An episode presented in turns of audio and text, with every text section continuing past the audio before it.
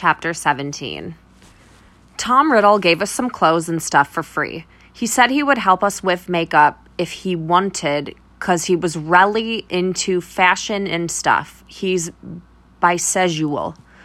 Hargrid kept shooting at us to come back to Hogwarts. WTF, Hargrid, I shouted angrily. Fuck off, you fucking bastard. Well, anyway, Willow came. Hargrid went away angrily. Hey, bitch, you look kawaii, she said. Yeah, but not as kawaii as you, I answered sadly, because Willow's really pretty and everything. She was wearing a short black corset thingy with blood red lace on it, and a black blood red miniskirt, leather fishnets, and black pointy boots that showed off how pale she was. She had a really nice body with big bobs and everything. She was thin enough to be anorexic. So, are you going to the concert with Draco? She asked. Yeah, I said happily. I'm gong with Diablo, she answered happily. Well, anyway, Draco and Diablo came. They were both looking extremely hot and sexy, and you could tell they thought we were ought to. Diablo was wearing a black t shirt that said 666 on it. He was wearing tons off makeup, just like Marilyn Manson.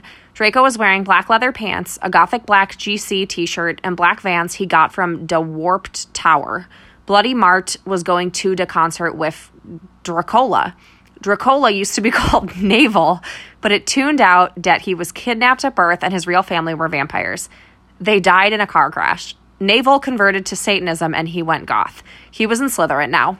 He was wearing a black warped t shirt, black jeans, and shoes, and black hair with red streaks in it.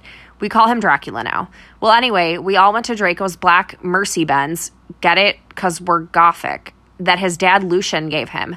We did pot, we did pot, coke, and crack. Draco and I made out. We made fun of those stupid fucking preps. We soon got there. I gasped. I gasped.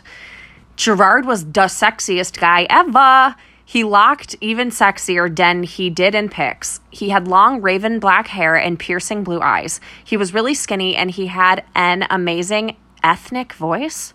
We moshed to Helena and some odder songs.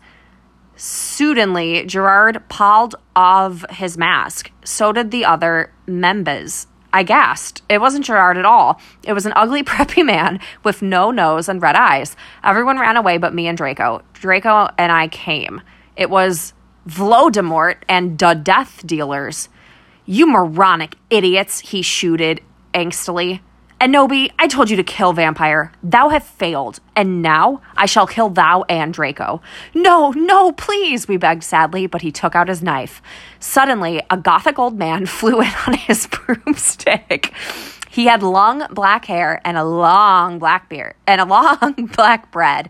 He was wearing a black robe that said Avril Lavigne on the back. He shot at a spell and Voldemort ran away. It was Dumbledore.